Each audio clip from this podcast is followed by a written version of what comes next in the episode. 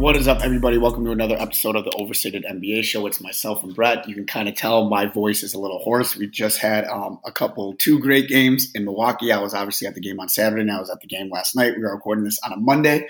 So, um, right now, just so everybody is aware, the Heat 76ers game is going on right now. There's about eight minutes left to go in the third, and Miami is up 63 to 46. So, we might touch on that game a little bit, but we're just going to do a recap of the games that were played on Monday night. Because by the time this drops, it's going to be Wednesday and it's going to be game five in both of those games. So, Brett, I guess we can go to uh, you know our reactions from Boston, Milwaukee. Um, I'll start. I was there. I thought um, Milwaukee played incredible for three quarters, and in the fourth quarter, I sent a message to the group and I tweeted about it at halftime.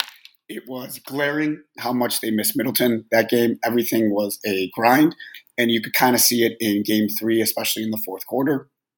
And the exact same thing happened. Um, I, Milwaukee played back to back, great third quarters, and they played back to back terrible fourth quarters. And I thought, um, I thought, especially yesterday, I thought the better team won. Boston deserved to win. Um, Al Horford, I know everyone wants to talk about him, and rightfully so. I mean, he was he was amazing.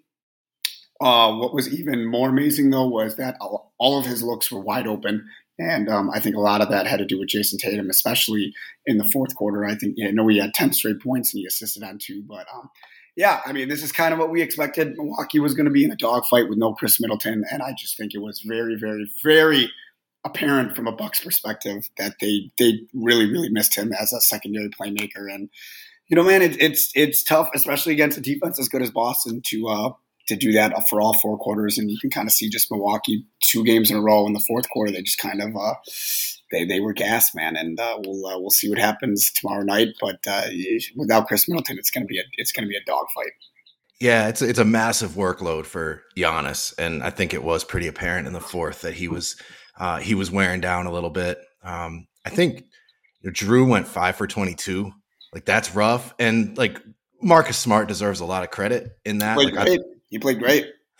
Smart's defense was awesome, but Jrue did have a lot of good looks. That like I, I, I just remember so many times watching that game, like damn, like we caught a break there. Like damn, I can't believe that didn't drop. Like because he he he had a lot of looks that he normally makes, and they just weren't falling. His shot was just way off. And and sometimes when you're played so well by somebody like Smart, like that can throw off your rhythm too. So like even if it's an open look, you know you haven't really established your rhythm. It's kind of like we saw with Durant against the Celtics in round one, where like he would get some pretty good open looks, like in a couple of those fourth quarters, and they just weren't dropping. And I think that has to do with how tough the Celtics played him all game long, how physically, and just how he was never really able to establish a rhythm like he'd normally be able to do. So, yeah, I, just think I think if Jrue had had even you know a half decent game, that this might have been different. Because um, I thought he played pretty well, all in all, other than the shots not dropping.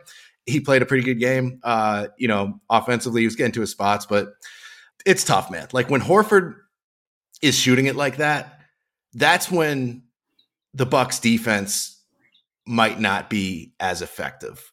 You oh, know, it's not. It's not Mike. It's not like I mean, yeah. He, they're and their their defense is designed to give him those looks, dude. And right. It, it, it's it's wide open looks because they they they they want to take away the paint.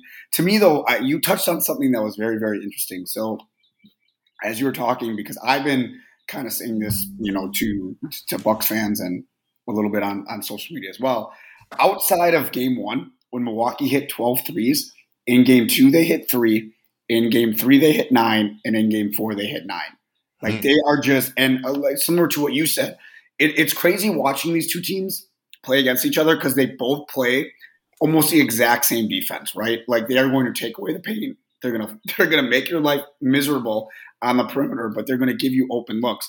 And it's like you said, Grayson, I mean, Pat Connaughton was okay. I think he was three for six last night, but between Grayson Allen, Wes Matthews, George Hill, Bobby Portis, you know, you mentioned Jrue Holiday, like they just, and these are wide open looks, and they just, they couldn't hit water if they fell out of a boat. Like it, it was, it's really, really, you know, tough to watch. And Boston is just, like you talked about on the, uh, from the three point range, they're just out shooting them. And I know, I think the fourth quarter yesterday was a little bit of an anomaly. I think they missed like what two shots the entire oh, was, quarter. Yeah, I think they shot like eighty five percent in yeah, the fourth it, it quarter. was amazing. And kudos to them, like super kudos to them. I'm not, I'm not dogging them or anything like that, but it's just like Milwaukee is getting just as many open looks as Boston is. And to me, the difference is outside of Middleton not being there and just just the, the grind it is with them on offense. Milwaukee's just missing a lot of open shots, and Boston is nailing their open shots. And to me, that's out again outside of Middleton. That's been the difference to me, man. It, and it's I, I don't want to sound cliche. It's a make or miss league, and Boston is making a lot more of their shots than Milwaukee is right now. Yeah, they're definitely shooting it better. And I mean, you know, that's it's not entirely surprising. Like I think just because of the nature of Milwaukee's defense and the fact that they are playing a traditional big and Brook Lopez, um, defensively traditional, certainly. Like it, Boston's getting better looks, um, and and that's where I wonder, like, you know, at what point do you go small if you're the Bucks? Because like if if Horford is shooting the three like that, you know, and that that lineup is in with Grant Williams at the four. You know, no time lord. I'm not sure what his status is going to be for the next game, well, but either I way, thought, I thought, man. I think it benefited Boston that he wasn't out there. Like maybe obviously going forward, I think they're gonna meet him, but I think in this matchup, like I don't think he can be out there on the court. And I think you saw that this game. I, I like him off the bench in this matchup. Like I hope they stick with this starting five throughout this series anyway. It, as long as the Bucks don't switch up their defensive scheme, because the way the Bucks play defense now with Brook out there, the drop, um, I think having those five shooters is really effective. Like we've we're seeing it in the Dallas yeah. series. We're we've seen it. You know, we saw it against Utah in the first round also, and we've we've seen it a lot over the years. And that's kind of what the Celtics are doing. And and yeah, that's what you get when you when you have Grant out there instead of Robert Williams. Uh, but yeah, man, like I don't know how effective Brook Lopez can be defensively if you've got five shooters out there and Horford is shooting it like that. And I mean, you know, this was probably the best game of his career, certainly best playoff game. But like, yeah. but he, but he, he, he was great the game before too. Like he, was, is, he he's just, he's just shooting it well. Period. Right now, like he's, he's a problem, and that's where I just wonder. It's like we know Giannis can play the five. Like we obviously saw it in last season's playoffs a lot, but you guys did have PJ, um, and we saw it a lot earlier wow. in this season. But you know, before Brook came back, certainly. And uh, and I was just looking at the box score now, and Portis only played 14 minutes. And it's like I wonder if they'll reconfigure it a little bit just to get a little more uh, versatile defensively, or do they just kind of stick with what they're doing and you know hope the Celtics don't shoot it well because they're they're getting the, the thing is like you're gonna get looks right. The Bucks are gonna give give up threes, um, and I just think it comes down to it's a matter of uh, passing it well, making the right reads, moving the ball quickly. And if you do that, you're going to get open looks. And that's where, like, in the first couple games, like, they were getting, they attempted a lot of threes, but they weren't all necessarily great looks. Uh, and now these last couple games, especially game four, like, they were actually getting open looks, especially Horford. Like, he had all day on a few of those. And uh, I don't think the Bucks can afford to give up those kind of looks to this Celtics team. I just think they're, they're too good of a, a, shooting team, I think, to do this, especially right now with with the way Grant Williams and uh, and Horford are shooting it. Yeah, I agree. I mean, I, I would say like for one, Bobby. I mean, I, as much as I love him, like he's getting hunted on on de- on defense. Like like Tatum and Brown are they're looking for him whenever he's on the court. And to me, man, he he just has he the way because of his de- his limitations defensively. If he's not shooting the ball, I think it's tough to get to have him in the game. There, I really do. Like I want to see him. I know he was two for seven last night, but dude, I want to see him shoot four or five threes. You know, Grayson Allen. Every time Grayson Allen that you have an inch of space and that ball gets thrown to you, dude, you you got you got to shoot it. Like to me, that was the most as a as as an NBA fan. Let me rephrase that. As a Bucks fan, it, they they just got to let it fly, dude. And you watch Boston, like they're just they're letting it fly. Like they're open, they're letting it fly. Milwaukee just seems to be just a, a little bit more hesitant, and I think a lot of that has to do that that, that Khris Middleton isn't in there, man. So I'd like to see Jevon Carter play a little bit more. Mm. To, to, be honest with you, and and you touched on it. My my friends all, I mean, they they they kill me for I continue to bring this up, man. But that loss of PJ Tucker, you're seeing it this series because you it's, it's difficult to play Bobby, and at least with PJ Tucker out there with the threat of the the corner three that he that he loves to shoot so much, and you know he can, along with Wes Matthews, make life difficult for him. I I, I tweeted about it today and I, I, saw you said something about it too. Wes Matthews' defense on Jayson Tatum has been phenomenal, and mm-hmm. George Hill has been okay. I know George Hill got kind of roasted in that fourth quarter a little bit, but you cannot rely on if you want to win an NBA title. It's very difficult to rely on those two guys to give you to play as many minutes as they're playing. I think they played a combined. Uh, I can't, I can't remember what it was off the top of my head. George, George Hill played played 23 minutes, and uh, and Wes Matthews uh, almost 29 And like the Hill thing's weird because Jevon Carter was great, you know, before Hill came Yeah. back, Yeah. uh, especially I- I- defensively. And he only played 43 seconds. So like that's the trade off. You bring George Hill back and he only gives you what, what did he get? He had five points and two assists in 23 minutes. So like, I don't know, man. I I, pre- I would prefer Jevon Carter, but that just seems like the trade off. And I get that Hill's the veteran and, and Carter latched on kind of late in the season. It's it, I, I'm not, you know, I get it, but I'm just trying to figure out like if they were to go small, what does that look like now that they don't have PJ Tucker? Like, do you do you dust off Thanasis and throw him Oh, in? that no. was cold, man. That was cold. That was cold. can- you- no, we both know you can't do that. Do you maybe try like Pat Connaughton as like a small ball four next I- to Giannis? Like, I think- would that I work? Against, I think against Boston, you have to stay big and you have to. Your your guys, they just have to make shots. I mean, Milwaukee had a seven point lead going into the fourth quarter last night, and they just. I understand that they hit a wall, but yeah, I was.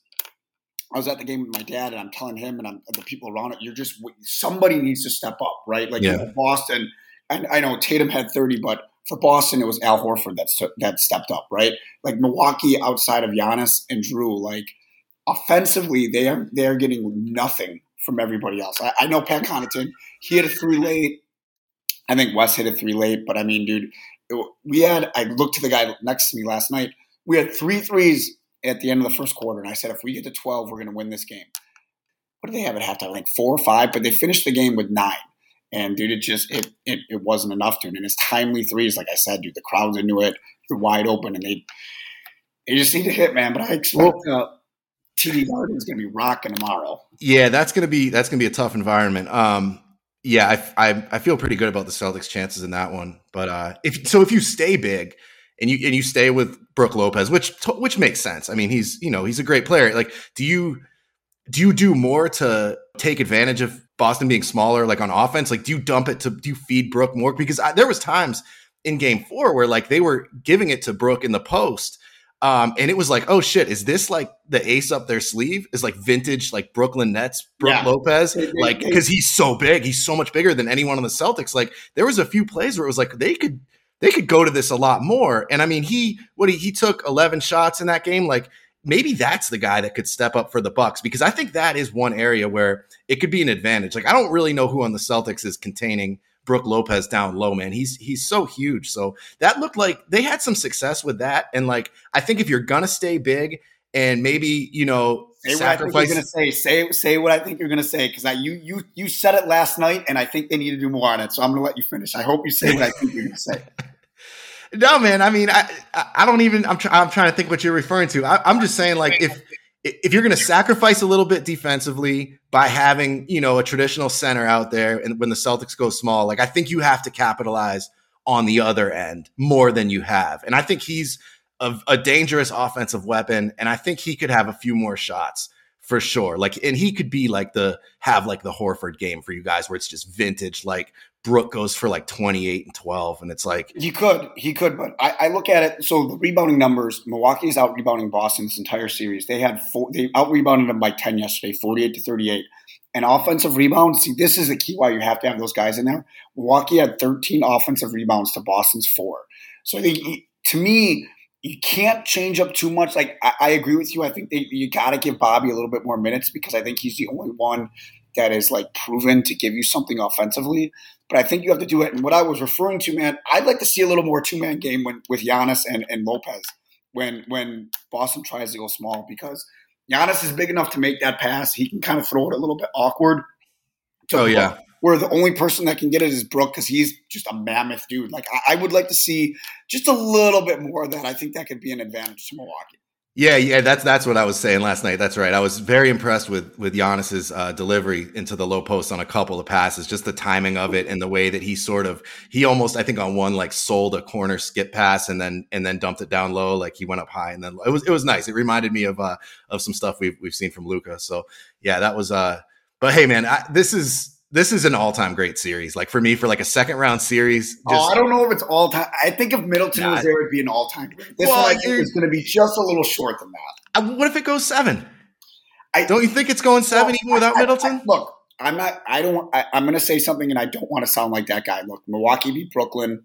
when Kyrie got hurt last year, you know, James Harden was on one leg and went seven games. Like, dude, I, I get injuries. There's no excuses. Injuries happen in the playoffs. I, I, am not making an excuse for Milwaukee, but I think I, I do think if Middleton was there, I, I think this might be Bucks and six, maybe, if I, just based on what we've seen so far. But because he's not there, like I, I think it, I can't. You know me. I'm not gonna. I can't say like Milwaukee's not gonna win, but I, I if you could tell by my tone of voice, like I, I, think it's gonna be very, very difficult for them to to to pull this off. I, I, I just I, I feel like it's going seven. I really do. I think the Celtics get game five. I think the Bucks get game six. I think the Celtics close it out in Boston. But I'm just saying, like, it's just been such a hard fought series. Like, there's been like if you love defense, like this is you gotta love this series. Oh, I love it. There's been some it. great defense. Like um, we're just seeing peak Giannis. We're you know we're seeing just uh, just a battle of these these two defenses, man, and like it, it's starting to really feel like a rivalry. I think this is the third time in five years that these teams have seen each other in the playoffs. Like,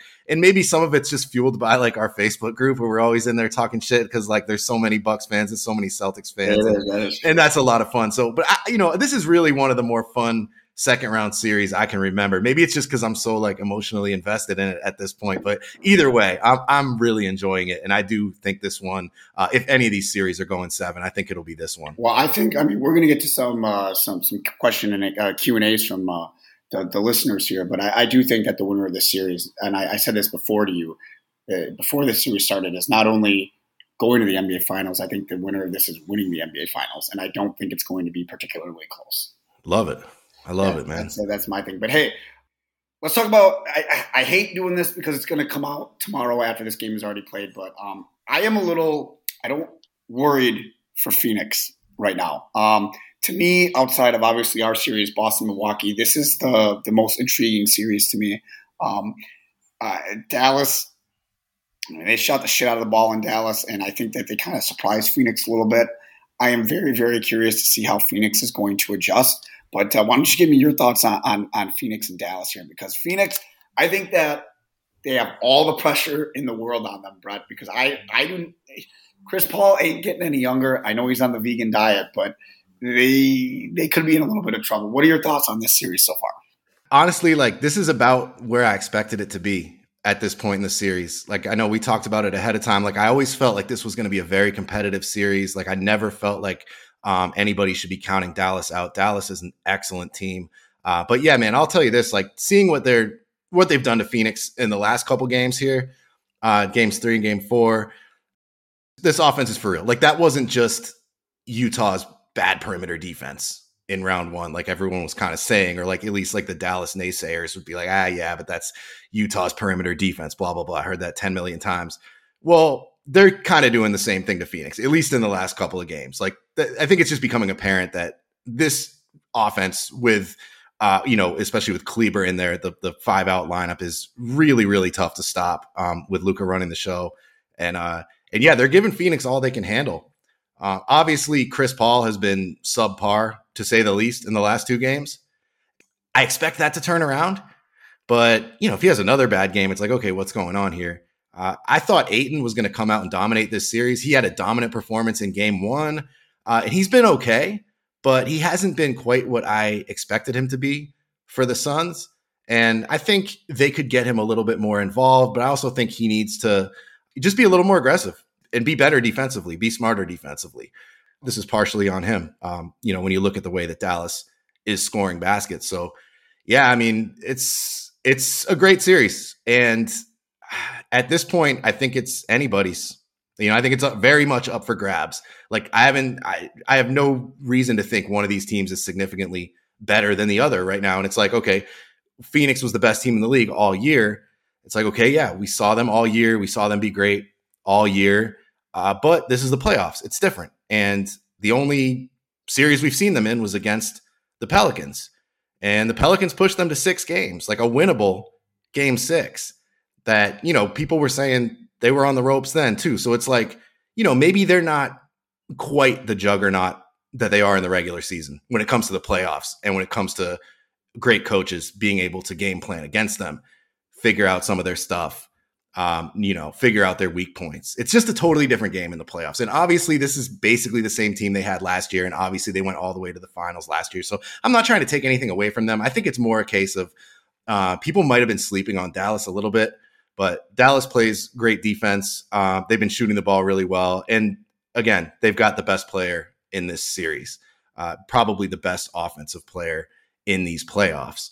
So that's big. So even when Luka's not shooting it great, like he, you know, he had a pretty, I think he was nine for 25 in game four. Uh, but he still dominates the game, man. You know his playmaking, his ability to to draw the defense, to draw attention, to to make the right passes, to process things quickly. Like all that is still there, and uh, I think he was a little bit better defensively. I think maybe he he took some of that stuff personal when Phoenix was hunting him, and he's he's looked a little more engaged on that end. But yeah, man, they got guys stepping up. Kleber's been great. Uh, Dorian Finney Smith has been fantastic.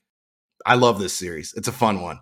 I can't wait. I'm, I'm hoping I, I can love, catch most of the game tonight. I love watching a series when I'm not emotionally invested in it. It's a lot more fun. Trust me. Trust me. Well, you you know it, it's it's a lot more fun, dude. Yeah, I'm, see, I'm in, I'm invested in this one because I, I, have some money on Dallas to win the title this year. I just took them on a super long shot last summer. Oh, um, you make futures bet, and it's like, hey man, they get out of this. Gambler, you if they get out of this series, I'll actually be feeling all right about that one. But it was just a total long shot. So I really kind of am pulling for Dallas, like mainly because of that. But but I know what you mean. Like uh, you know, like the uh the Golden State Grizzlies series, I haven't been really too emotionally invested. I've just been enjoying it. Although at this point, I'm kind of just pulling for Golden it sucks State. That Ja's not. It sucks that Ja's out, dude. And they, yeah, I, I, thought they had a chance to seal it yesterday and, and, and line it up two two. But yeah, I yeah, I think if Ja, you know, if Ja never goes down, it's I, I still think that probably would have been like a six or seven game series. But yeah, uh, you know, at this point, we'll just we'll move on and and Golden State versus either one of these teams is going to be super fun in the conference finals. Yeah, it is. Well, dude, let's. uh We don't want to talk about Philly Miami because uh you know that that's where I it's it's on now, and and then yeah, we've got um Phoenix Dallas is next, and I'm hoping I can catch some of that. We're we're going out for dinner, but I'll probably uh sit somewhere yeah, where Miami, I can see a TV. Miami's up by Miami's up by twenty. Uh, there's damn there's like okay on, on the home court. Not not too surprising, but uh okay okay Miami.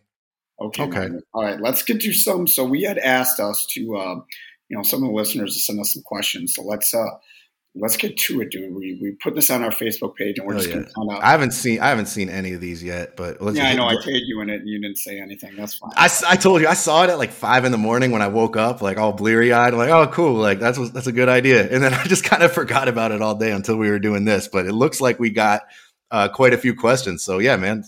Well, all right, we're gonna start. Shout them out. We're gonna start out with a banger here, and I'm I'm doing this one just for you. Okay. Which team is going to land Gobert and why it shouldn't be the Raptors? Oh, man.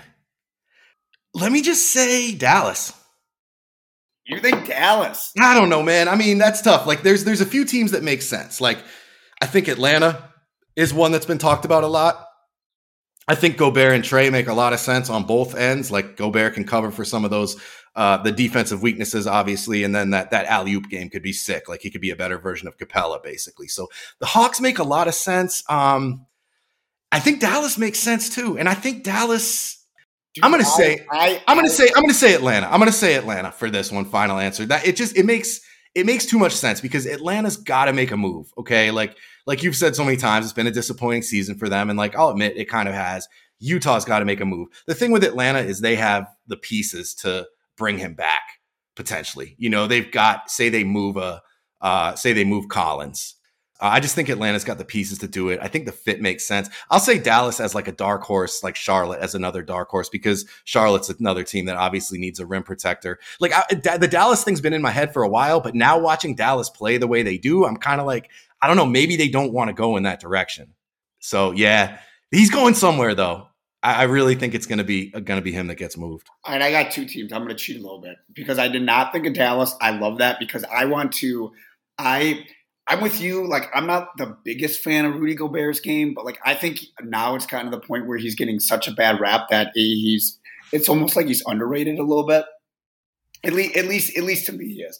I want to see him play with a true point guard. I really do. I know a couple pods ago I, I, I floated out a hypothetical to you that maybe he goes to Phoenix just because of the whole DeAndre Ayton thing, which is we we might get to that one because I know someone asked a good question about that. I really like him in Charlotte playing with LaMelo. I think Charlotte needs a front a front court person. I'm not sure if they have enough of a uh, the package to get Rudy Gobert, but I would love to see him with Charlotte. And I, I you just said it, dude. I would love to see him with Luka. Are you kidding me? I would love, love, love to see him with Luka. Their defense would be insane, and Luka would actually get him the ball. But I would bet you Luka turns him into a, I'm just gonna say, 23 point a game score, easily. Damn, I don't easily. know about that. I, what, who's, but how do they get him? Um, that's the thing I'm wondering. Maybe like Jalen Brunson sign and trade. Yeah, I think it would have to be right. I mean, I don't really see another way. And then it's like, I don't know. Would you rather just bring Brunson back and and kind of keep doing what you're doing? Like that's the thing. Like I, I have always liked this for Dallas, but just thinking about it now, I'm kind of like, eh, I don't know. Maybe I don't want that for them. But in a lot of ways, it makes a ton of sense. And um, and I think with the Charlotte one, it would it would be Gordon Hayward going back yeah. going back to Utah where he started because that would you know be I think close to making the contracts uh, match. So I, those, yeah, those would be the three: Dallas, Charlotte, Atlanta. And well, that's going to lead us to our next question. Okay. Um, of of Jalen Brunson, DeAndre Ayton, and James Harden, who is most likely to be on a different team next season? I'm sorry, Jalen Brunson, James DeAndre Harden, DeAndre, DeAndre Ayton. Yeah. Uh, I think Brunson. I think Brunson's the most likely to be on another team. I think Harden's going to be in Philly for the foreseeable future. I, I, don't know if he's going to be. I mean, it's not a lock. It's not a lock, and you know, but I, I think, I think he's going to come back. I could see them bringing him back on like a, like a less than the max, but for maybe a couple more years. And then Ayton, I just think the Suns are going to do the right thing and, and bring him back. Um, obviously, some of these, some of this can depend on what happens in the rest of these playoffs. Like all those guys are are still in the playoffs. Uh, but I just think with Brunson, somebody's going to overpay, and Dallas just kind of based on the way that they've operated in the past, I don't think they're going to pony up the money. Like I think someone's going to offer him like more than 20 million a season, which yeah. I personally think is a little insane. And I think Dallas might end up feeling the same way. And maybe they'll, um, maybe they'll sign and trade him or, or, you know, use that, that flexibility to bring somebody else in. But, uh, I'd say he's the, he's, he's the least likely to be on, on his current team next season. I like that. I like that. I, I agree with you, but I, I think that I, I, think there's a world, Brett, where all three of these guys are on different teams next season. I yeah. I, I, really, really do. I, I think that the James Harden thing is weird, especially because didn't he like miss miss the like opt in clause? He missed something. Uh, like he passed the deadline to get even more money, but there's like a handshake agreement. But I know Daryl's got uh, you know a hard on for Harden, but I I don't know how you know Mr. Analytics can can be like, hey man, we we're actually going to go places with James Harden, especially with the shape that he's in now. Maybe he gets in better shape. I don't know. I just think his body is is failing him a little bit, like Allen Iverson and DeAndre Ayton. I just think there's something weird with that Phoenix team, Brett, and I can't figure it out. It's almost like like is this it? Like it may maybe next year is that, is that their run and then it's over and then they got to retool. I don't know. I, I just I could see a world where it's being all three, but if you put a gun to my head and I'm gambling, I think it's easily Jalen Brunson. I, I yeah, I, I, think I think he's got a New York Nick written all over it. Yeah, or maybe maybe the Pistons. Uh, there's a few teams that could uh, that could pay him quite a bit, and they might be willing to. And I'm I don't know. You know, I've said that before. Like I think you know anything in excess of 20 million a year. Certainly, I'm not sure he can live up to that as like a full time starting point guard, but he is a heck of a player. Um, and I agree though, man. There's definitely a world where all those guys are on different teams. Obviously, I think that's why why they asked the question. Who's who asked that question, by the way? Who did ask that question? Oh, it was Leonard Matthews. So shout out oh, to okay. Matthews. Shout out to Leonard. Yeah, that's a good question. Who asked the first question too? We should probably shout these people out. Do you remember? Yeah, probably should. I know it was a Raptors fan that asked it.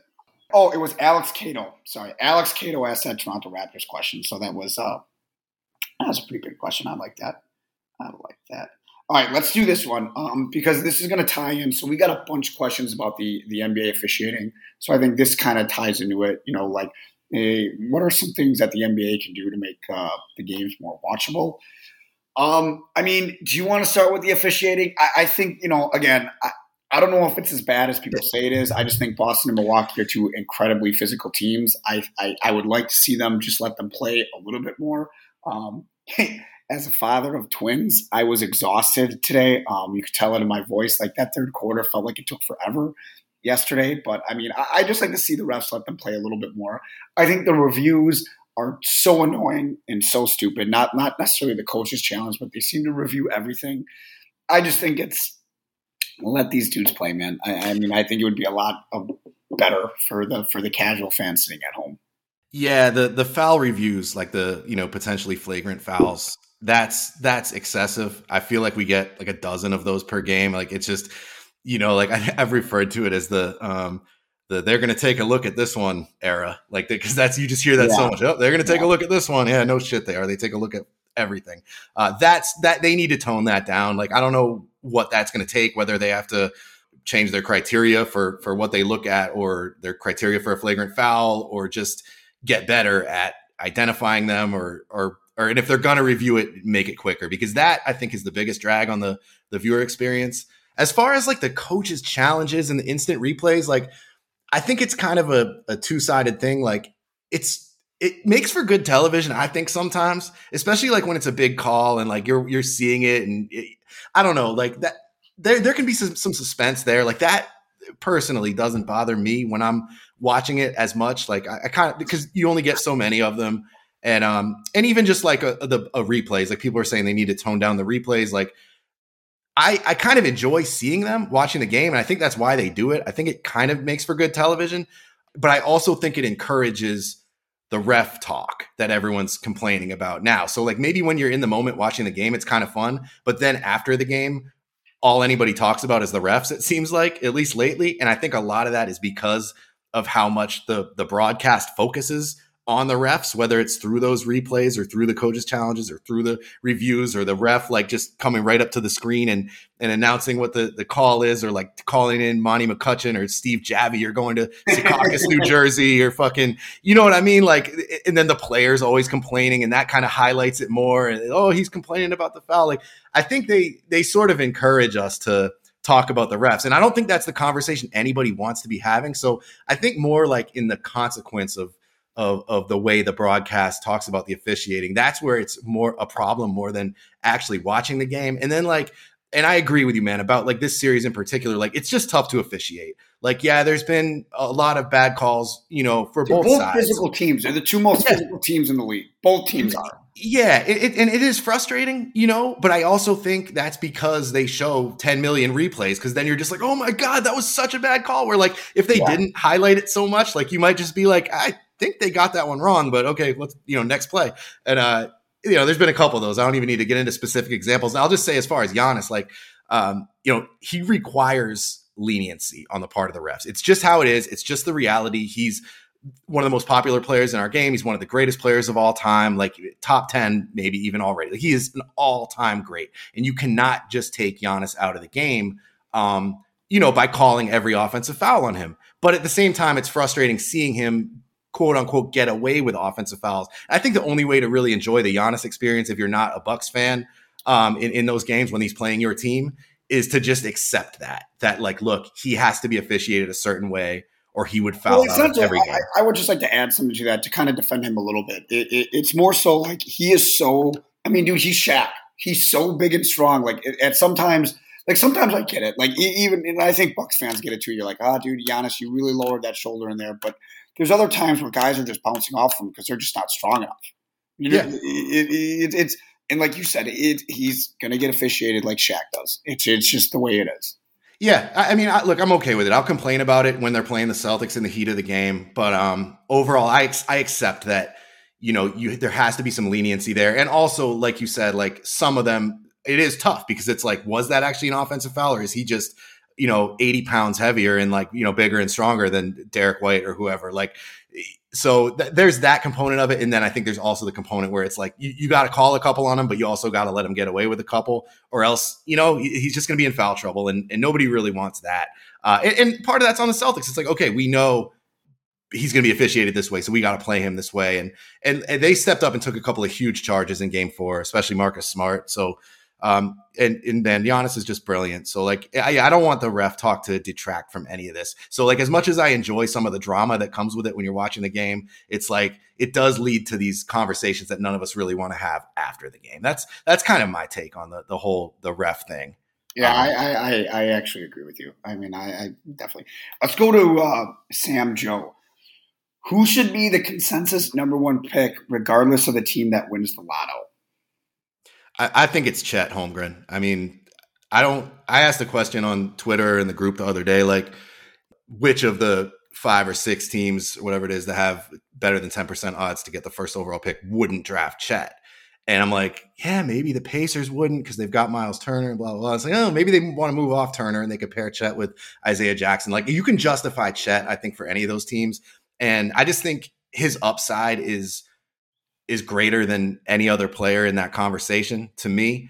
And yeah, he, there's some risk that comes along with him. Like he's far from a sure thing, but I just think, you know, if you're a GM, you're not going to get killed for taking Chet first overall. I would say he's the most likely guy to be picked first. And uh, and when you're one of those teams, like I don't think you're too worried about like fit. You kind of just want to want to go with the best player, especially when it's a player like that that's pretty versatile. Um, and it is obviously going to be valuable on the defensive end. So I say no matter who gets the number one pick, unless it's one of these like long shot teams that maybe is a little more established roster wise, I think, you know, whether it's OKC, Houston, Orlando, uh, Detroit, Indy, like I think any of those teams, I think Chet's the guy personally, based on what I've seen. I'm not a draft expert and I haven't watched nearly as much film on a lot of these guys that other people have, but I'm pretty familiar with Chet and I think he has a chance to be really special. So that would be my my answer to the question. Yeah, man, I I, I think you can go you can't go wrong with Chet. I think Paolo's pretty good, but for me though, man, I really um, I want to see Detroit get the number one pick, and I want to see them draft Jabari Smith because I think Jabari Smith and Cade Cunningham together is um, would be pretty pretty damn special. So uh, yeah, that's my thing. So shout out to uh, Sam Joe. So we're gonna take the next two questions and kind of combine them a little little bit here. So our guy Sahil, resident Philly fan, he goes, um, why do you think there's so much pushback on this MVP? Seems like most players and former players have spoken out against the pick, and we're going to combine it with um, JT. JT, I apologize for I'm going to pronounce your last name name wrong. Peggy Begon. Sorry, my bad. I know I pronounced that wrong, but my bad. Um, after winning his second MVP, where do you rank Jokic on your greatest list? Also, where does he land on your all-time center list? Hmm. That's so kind of a two part question. Like as far as the MVP talk, like I feel like it's it's going to be the same the same arguments. Like I, I just I think the pushback is because Denver wasn't a good team this year, or they weren't a great team this year. Like they were subpar for MVP standards. They're probably one of the worst teams to ever generate an MVP. And then just the fact that it's his second in a row, it's like that's big time. Like, are we yeah. sure he's like at that point where he's a multiple MVP guy already? Um, but I don't know, man. Like, I don't look, I don't hate it. You know, like he wasn't the guy I would have voted for, but like I'm not mad about it, uh, contrary to probably what people would assume. Um, you know, I don't want to take anything away from the season he had, but I just think that's the bottom line is that they were a six seed. Uh, they got smoked in the first round of the playoffs. Um, they got smoked in the second round last year. So I just think that uh, where it's like now you can't possibly give it to him next year, right? Like no matter how good of a season he has, like I know they say it's just based on that season, it's just a regular season award, but I think based on the playoff exits and just some of the no, he'll he'll he'll never he he'll never win an MVP again. And well, I, I think if he wins the title, he, he he gets right back in there and he could win a couple more. But like I just think he or he, maybe gets to the finals even. But I just think um, look, man, I'm not blaming him for the team not being good. Like I think that's what people have a hard time parsing out. It's like it's not his fault that they weren't that good of a team this year. Like obviously it would have been a hell of a lot worse without him. But it's just the bottom line is that they were a six seed. He won MVP. I'm not that strongly opposed to it at this point, but I just think that eh, that's kind of the answer to the question of why so many people are uh, yeah are I, kind of opposed to it. I'm with you, man. And it, it uh, obviously, I think Jokic is a better player. I think I, I, don't want to compare them to, but it reminds me of Russell Westbrook. You know, they were the six seed. Kevin Durant left. You know, and they just he, he I know he averaged a triple double, but you just knew like they weren't a threat to win the title. And I, it's the same with Jokic. He, wasn't. You you knew in, in December that that team wasn't winning the title, and it'd be a struggle for them to win the the first long um, playoff matchup. So because if you like look back, you know, fast forward to the future, like 10, 15 years from now, we're like looking back, or like you know, younger people than us are looking back on just the MVP winners, and it's like Jokic wins those two. Like, is is that an accurate reflection of well, it, it, his it also, his standing in the league. Like, because people be like, oh, well, he he must have been the best player in the league those years. And it's like, ah, I don't know. Like, in some ways, but like you just you're, you're just kind of detaching it from team success, and that historically hasn't been done to this extent, with a couple of exceptions, Westbrook being one. Yeah, I, I think it all it all depends, and, and, this goes into my part of, you know, I'll I'll take the first swing at this one. Where where does he land on your your all time mm. setter list, or where is where is he on your greatest list? I, I think these next two years, again, well, let's let's let's preface this. You know, this is not Jokic's fault that he won that he won this MVP. Like, let's just get that out of the way. But if his team doesn't make a deep run, I think he's got to win an NBA Finals to justify this. Uh, to to be on the you know the, the greatest centers of all time list because if if his team just you know now that because all we heard know, his team, his team, his team. But if Jamal Murray comes back and Michael Porter Jr. comes back, and those guys, what get out, get to the second round, I, I think that that uh, you know, there's going to be a lot more people that question the second MVP. But I think if you know maybe maybe next year he gets to the Western Conference Finals or he gets to the NBA Finals, and then eventually you know maybe he wins it in two years, I, I think people, will be, a lot more people will be okay with this. But I think if, yeah. he, if he goes without winning an NBA Finals, people are going to look back on this MVP award and be like, this is why he shouldn't have won it. It's maybe a little even like the Nash MVPs. But they were never, contenders. Yeah, they were contenders. They were contenders, but he never did. He he never even made a finals. So like, he didn't. But you know, obviously there was a lot of stuff. Like it wasn't like. But but we do look back on those. Or maybe not you and me, but like a lot of people do look back on those two MVPs and they're like, damn, like I don't know if Nash was a two MVP guy. Now yeah, that we, you know, we, you and I don't. But I think a lot of people forget how good that Phoenix team was and how close they were. Like we knew we knew this year there was no chance in hell that Denver was winning the title. No, like, that, I think that's another no, part of it. Chance. Yeah, that was another part of it. And, and we, you know, I think you have to factor in though, Brett, like how close this was, right? Like you had Joel Embiid and Giannis were all right there. Like, and yeah. I was going for his first. Giannis is just doing. Giannis is the best player in basketball. I think you had a you had a good post about it yesterday. Giannis is the best player in basketball. He's fucking superhuman.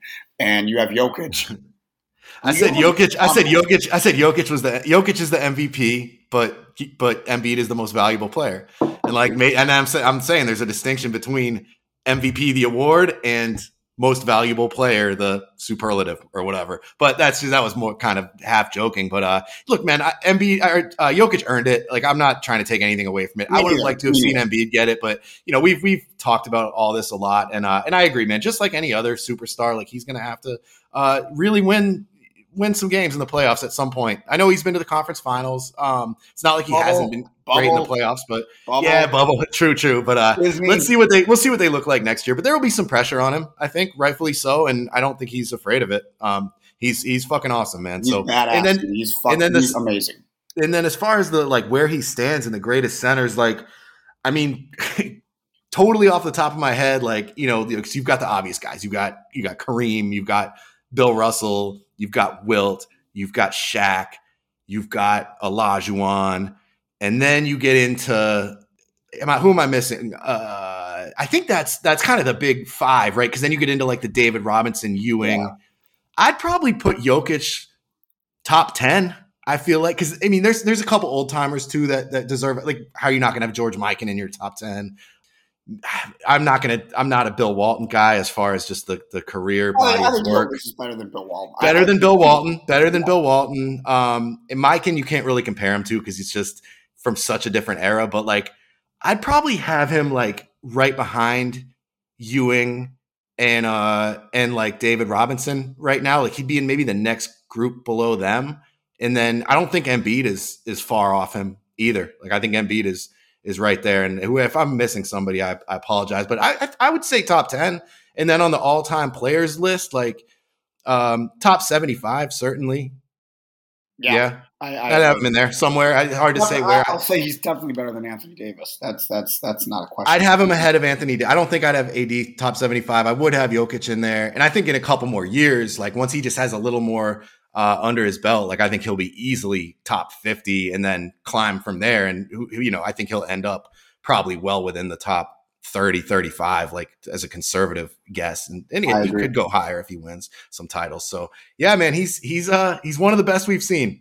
He's, you know, I think him and Embiid are, it's nice, man. The, the centers are, are back. Like it, it kind of feels like it did in the 90s when there was Shaq and David Robinson and and Ewing was still going pretty strong. And it, it kind of feels like that a little bit of Olajuwon. Like now we've, we've got these, whether it's, you know, Giannis isn't really a center, but but him and, and JoJo and and Jokic. It's, it's fun. I like, I'm a fan of the big guys and, and they're definitely uh, back in a big way. I like it. I like it. All right, we got time for a couple more. Let's go with our guy Eric Oz here.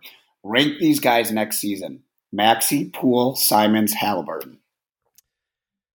Next season, Maxey. Let's, let's let's go going into next season. I think. Yeah, yeah, yeah. Like if you're drafting a team or whatever before the season, like who'd you want? Yeah. Um. It was Maxey, Simons, Poole, Halliburton. That's tough. I'd probably go Poole. Oh, say it. Poole, Halliburton, Simons, Maxey. Whoa, you got Maxey as number four, really? I mean, I mean, I, I like Halliburton a little better than Maxey. I like Simons a little better. Oh. Maybe I, maybe I, oh. maybe I. What did I say? Poole, Halliburton, Simons, Maxey. I think I'd go. That's what you said. Yeah, yeah. Si- I mean, Halliburton and Simons are so tough to compare, but like, I'm a big Simons guy. Like, I, I like. I think Simons is is a little better than Maxey. I don't know. Maybe I'm a little bit anchored still to my like pre-draft opinion of Maxey. I think I had him like 19th on my big board, and like considering I've watched actually quite a bit of film on him, I'm kind of disappointed in myself for not seeing this. Like he's he's already exceeded my expectations, uh, probably for what he could ever become in the NBA, if we're being honest. So maybe I'm a little anchored to that, and you know that Poole and Simons are two of my favorite players, and I'm a big Halliburton guy too. That's really tough. I wouldn't be mad if anybody put that in any order they wanted, though. It's a great question. Those guys are that's like pretty much a tier, you know, a young a young guard tier. I got it as Poole, Maxey, Halliburton, Simons. As long as you got Poole first. yeah, well, that's that's that's my guy before he's your guy. That's close though. That's tough. That's a good question. All right, we're gonna do one more. Uh, this is from our guy Leon Collington. Which one singular player should the Knicks get this offseason? I'm going to say it right now Jalen Brunson. Donovan Mitchell.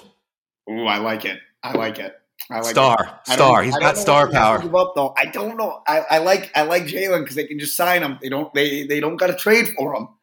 Yeah, I don't know. I, I I I like the I like the Mitchell idea, but yeah, you'd have to trade for him, of course. And I don't know. Could you could you sign? could you extend uh like RJ and trade him, or is there? I don't know. I can't remember the rules on that, but like that, you'd think it would have to be something like that, or Randle, I guess. Maybe. Yeah, maybe Randle because you've got Obi Toppin, who I think's probably better than Randle. Honestly, well, Randle, Randle, I think is a guarantee to be not on the team next year.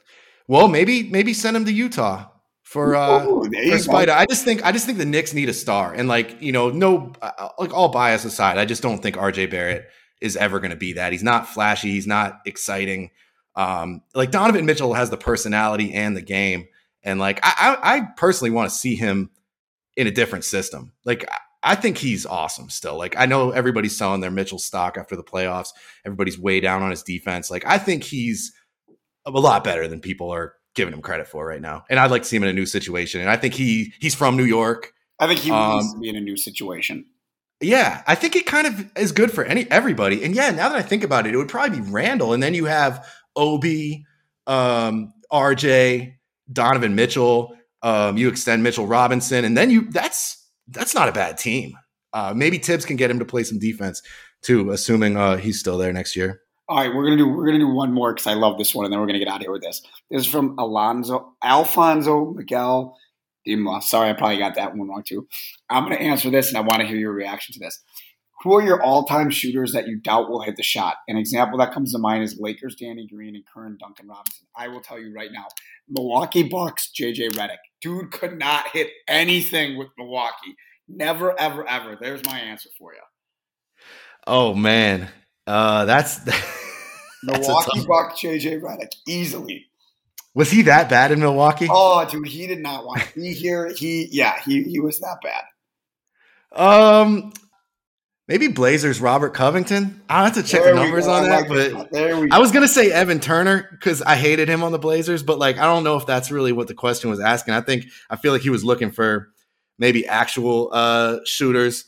Let me see what Rocco uh he was yeah, look at the guy. He was 34% from 3 with, for the Blazers this season and then he goes to the Clippers and shoots 45%. Look at that.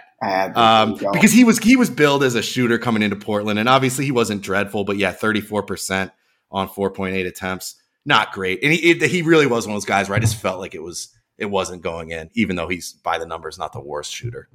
I love it. I love it. All right, Brett, my dude, man. Maybe we'll do a reactionary pod tomorrow. I know you gotta, you know, do an Usher humble break, be on a boat, but uh, we'll see. We'll try to bang another one out this week for everybody. So for myself and Brett, love you guys. Appreciate it. Bucks and six.